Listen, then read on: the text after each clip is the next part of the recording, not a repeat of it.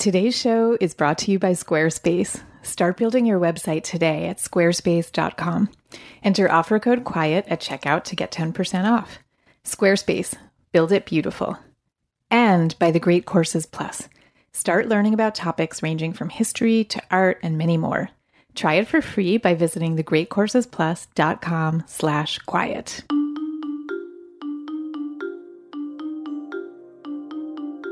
This is Quiet, the Power of Introverts. I'm Susan Cain. My name is Davis Nguyen. I consider myself an introvert.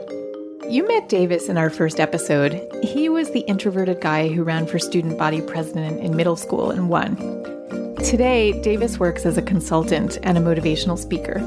So, what's helped him learn to speak up? Social media is one of the greatest things that's ever come out. Yes, that's right, social media. We are so used to news about cyberbullying, internet predators, and sexting that it can be hard to remember that social media can also do a lot of good, especially for introverts. Unlike face to face communication in large groups, you're not blasting a megaphone at everyone. And being able to connect with someone online has made it a lot easier because unlike being in person, where sometimes it can be rude just to leave a middle of conversation, it's okay to uh, turn off my Twitter. It's okay to uh, just send a couple emails and then come back and then reply later. As a very shy child of immigrant parents, Davis struggled to fit in. Because my parents immigrated from Vietnam, my family wanted me to essentially assimilate myself into American culture. And here I was, this kid, this five, six year old who, even from beginning of school, I wanted to just spend time alone. Social media became a sort of lifeline for Davis. It helped him find like minded friends, and eventually, it helped him change his life. Because here I was, this kid from the south side of Atlanta, a school where people aren't supposed to go to Ivy Leagues. In fact, most people don't go to college. And I'm getting a chance to go into one of the most prestigious universities in the world. Davis did the work, but social media was the tool that helped him build confidence and form important connections. So, how did he do it? And how can your quiet children reap the benefits of social media while still avoiding its dangers? That's our topic for today, so stay with us as we explore both sides of our most talkative technology and its impact on our introverted children. Like many parents, I struggle with how much screen time to allow my kids. And as they grow and the technology evolves, I think a lot about what apps they can use and what sites they can visit. It's really important stuff. We all know screen time has a powerful effect on developing brains. The more time young people spend in front of their screens and with their devices, the the worse are their attention symptoms. That's Gary Small. He's a professor of psychiatry and behavioral sciences at UCLA, where he directs the Memory and Aging Research Center. He's also the author of iBrain Surviving the Technological Alteration of the Modern Mind. In a recent study, Dr. Small and his research team looked at a group of 13 year olds who went away to nature camp. Now, when I was a young kid, I went to sleepaway camp in the mountains of upstate New York. It was weeks and weeks in the woods with friends and strangers and camp directors and way too much bug spray. Camp meant leaving the comforts of regular life behind for a while. But for today's kids, leaving home for camp can also mean leaving behind technology, which provided Dr. Small with the perfect opportunity. And the reason we wanted to study them was that they had five days at the camp without their screens, no technology whatsoever. And their results may surprise you. We found that after five days, they had significant improvements in their emotional and social intelligence. And that's a concern that uh, we've talked about in our books and our other writings.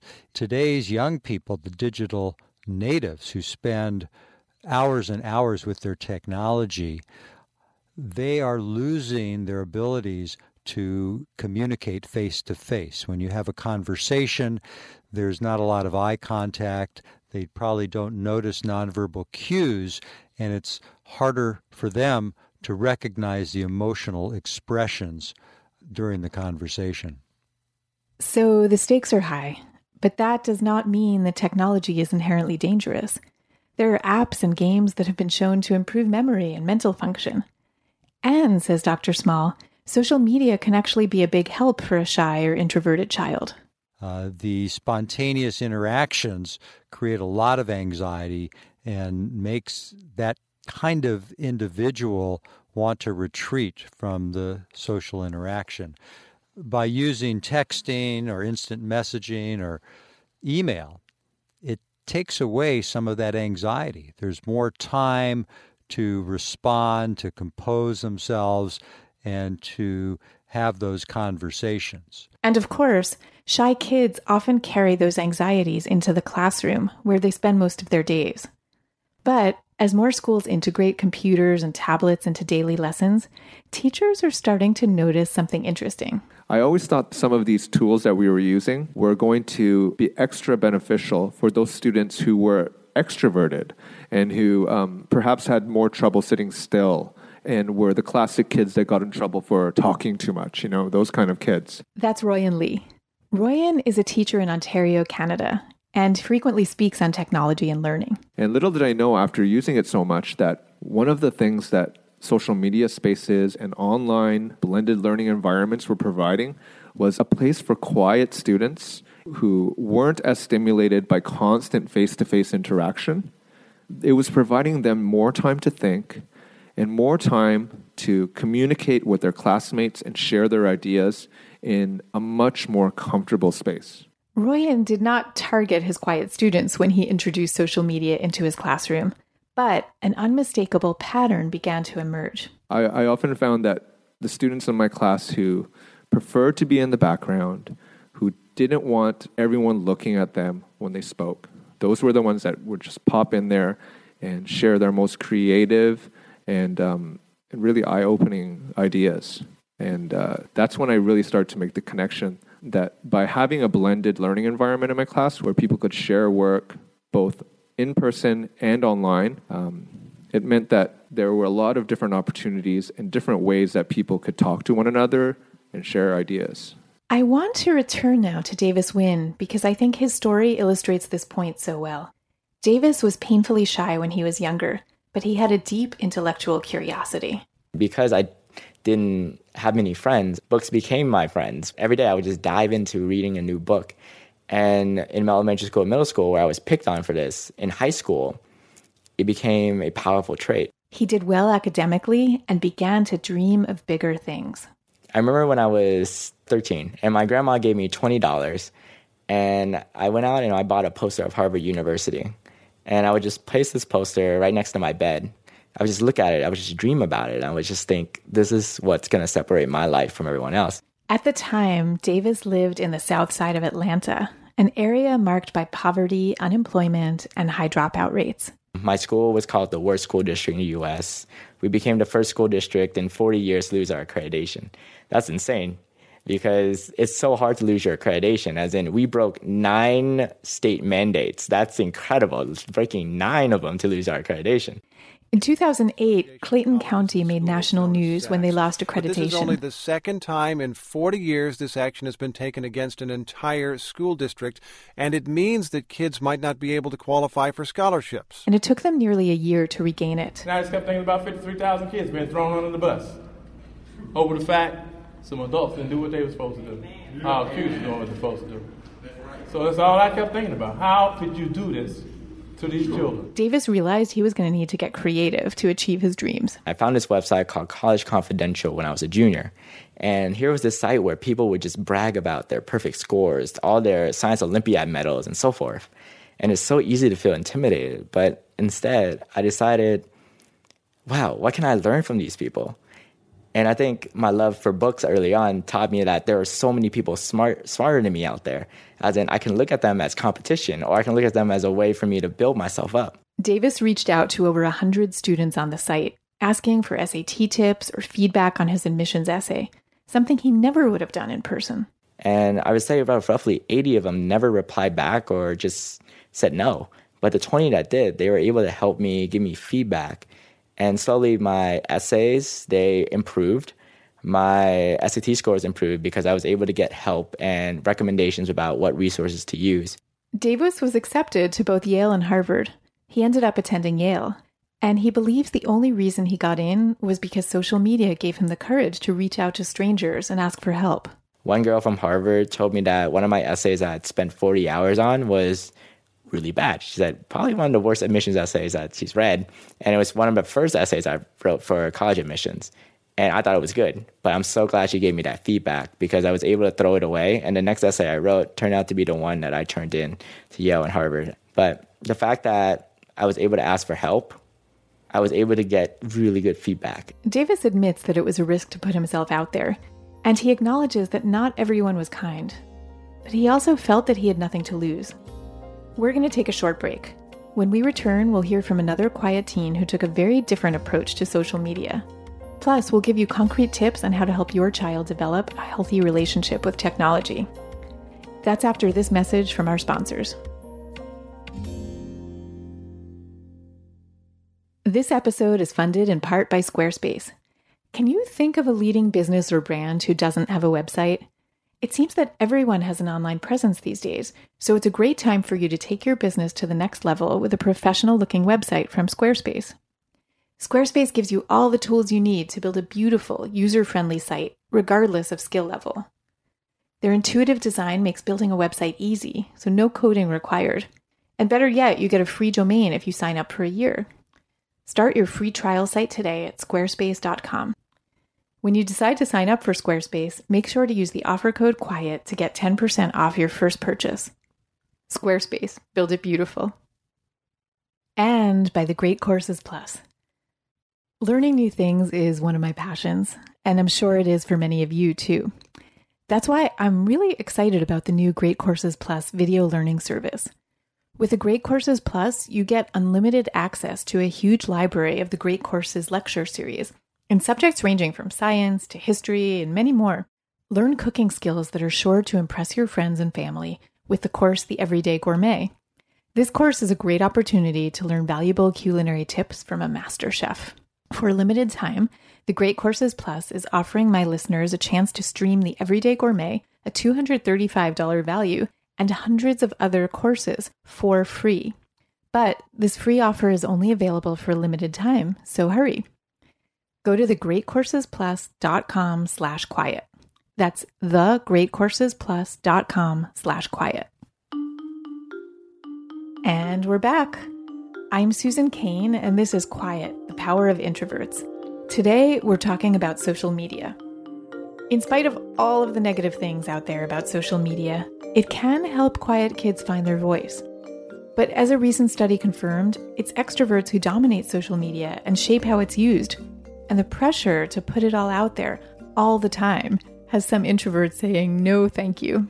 I don't rely on social media. That's Julia Perlmutter, a college freshman from New Jersey and an introvert and intern at Quiet Revolution. Um, I think that there is a societal uh, pressure to uh, make it appear on social media that uh, we all have a buzzing social life, are constantly doing fun things. And um, I think introverts and extroverts alike um, kind of assume that the picture that people paint of themselves on social media is actually representative of what their day to day life is actually like, when in reality, it's just a biased set of moments of people's day to day experiences. And, says Julia, this warped picture is far from benign. I think that the fiction created by social media is extremely dangerous because oftentimes, if we assume either consciously or subconsciously that everyone around us is happier more of the time or life is coming more easily to them than ourselves, then um, we'll really start to question whether there's something wrong with us or what do other people have that we don't. And this sense of being an outsider, of not fitting in, can be even more difficult for quieter kids who are often more sensitive than their more extroverted peers. Adolescents tend to have a lot of insecurities to begin with, and are still uh, figuring out um, what their interests are, uh, who they want to be friends with, what they like, what they want to do in the future. Uh, so, because they are already in this very vulnerable state, uh, all of the negative impacts of social media are kind of magnified. Educator Royan Lee agrees, but he says the answer is not to shield your kids from social media. One thing that I learned in, as a teacher in particular was this strange sort of paradox where I'd often find that parents who took a very positive approach to their the use of their children's technology often had children who used the technology positively. And anytime I noticed parents um, trying to control things that are very difficult to control about the use of technology or taking a real um, hard line stance with it, I often found that it inevitably created a situation where their children would rebel and inevitably end up doing the kinds of behaviors and tasks that we don't desire, whether it's cyberbullying or um, you know taking inappropriate images and so on. The key, says Royan, is to help your kids develop social media literacy as early as possible, preferably in elementary school. In my experience, it's always easier to start younger and develop habits because um, when you develop ha- positive habits, then you start a trend in the way that your, your children approach the devices. Royan is the father of three, and his middle child, Jackson, is an introvert. I, I definitely noticed that he's drawn to digital spaces a lot more for communication and for learning as well, and for interacting with people. So I've I've seen a lot of positive there. But then, you know, as a parent too, I'm always wary about making sure that it's always balanced out. That just because that you're drawn to those spaces doesn't mean that it's the only spaces in which you should reside, you know? It's important to monitor your child's use of social media to make sure that it doesn't become a substitute for real relationships. But the good news is that quiet kids often use online exchanges as a kind of dress rehearsal for interactions with their peers offline. Platforms like Facebook and Snapchat make it easier to learn about each other in less threatening ways, without the fear of sweaty palms and flushed cheeks.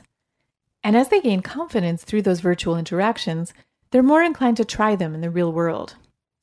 That's what happened with Davis Nguyen, after graduating Yale with honors, he took the ideas that got him into school up a notch. For example, Rolf Potts, who wrote this book called Vagabonding, has always been a hero of mine because he gave me a love for my travel. He's a big introvert. And I found out that he wanted to address a group of students. So I just shot him an email and I said, I would love to help you put on this event. And we were able to get about audience about 250 people to come out for his talk. And he was just blown away. It worked so well that Davis launched a blog called Click with Anyone. So every week I would do my research on one person who I look up to, and I would find a way to be helpful for them. And instead of trying to sell myself and being extroverted, I use what I naturally know. I'm an introvert. I love caring about people. I, I'm better listening than I am at speaking.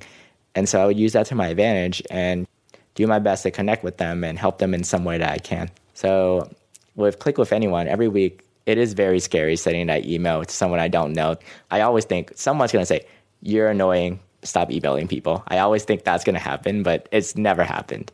And in fact, I've been able to just travel so, so many places to meet so many different people who only a year or two ago were just pe- just names on a book that I was reading or a subtitle on a TED talk. And here I am having lunch with these people. Here I am hosting events for them. Here I am running with them.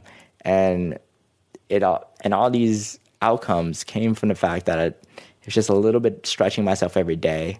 And it's not jumping completely out of my comfort zone, but just extending it just a few inches every every week. And that's the key to help quiet kids to use social media as a tool for development, but not as a crutch to avoid face to face encounters.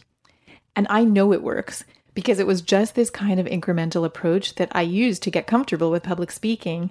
And it's also what brought Davis Nguyen into my life. I was one of the people Davis reached out to after he saw my TED Talk. And now it's time to give you some concrete tips on how to help your quiet child navigate social media. But first, if you're the parent of a quiet child ages 3 to 9, I'm excited to tell you about a new online course we've created that I really think can change the way you parent your child. It includes interactive features like a tool to help you decide when and when not to press your child out of her comfort zone, and scripts to help you advocate for your child with those who say he's too shy. You'll also have the chance to interact with other parents of quiet kids. To check out the course, visit learn.quietrev.com. Okay, and now for our tips. Number one, sit down with your child and analyze what is really happening behind all those smiles and likes he sees on social media. Give him the tools he needs to realize that his friends' profiles are not necessarily reality, but are often just an artificially curated version of their lives.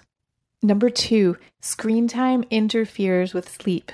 Period. It just does. The screens need to vanish at least an hour before bedtime if you want to guarantee your child a good night of shut eye. And number three, encourage your child to use social media not only as a refuge, but also as a bridge from the online world to real life connections. And remember, the time to forge these habits, if you can, is when your child is still young, preferably during the elementary school years. That's it for our show today. Quiet, The Power of Introverts was produced by Carrie Hillman in partnership with Andy Bowers and Laura Mayer of Panoply. This episode was edited by Christy Miners and mixed by Jason Gambrell. Our music was composed by Alexis Cuadrado. Special thanks to everyone at Quiet Revolution. If you've enjoyed listening to Quiet the Power of Introverts, please, please be sure to tell a friend and subscribe to us in iTunes, Stitcher, or your favorite podcast app. And don't forget to leave us a rating or comment wherever you subscribe. I know it seems like a small thing, but it's one of the best ways to help other people find our show. Next week on Quiet, the link between giftedness and introverted children. I'm Susan Cain. Thanks for listening.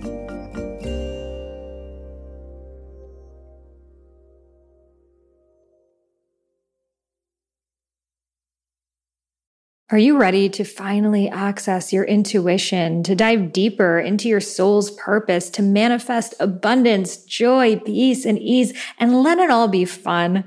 Well, if so, come check out the Highest Self podcast. It's the number one spirituality podcast. And now we're on video here on Spotify. My name is Sahara Rose. I'm here to be your spiritual bestie, and I can't wait to share my grounded approach to spirituality with you. So tune into Highest Self podcast, and I'll see you there.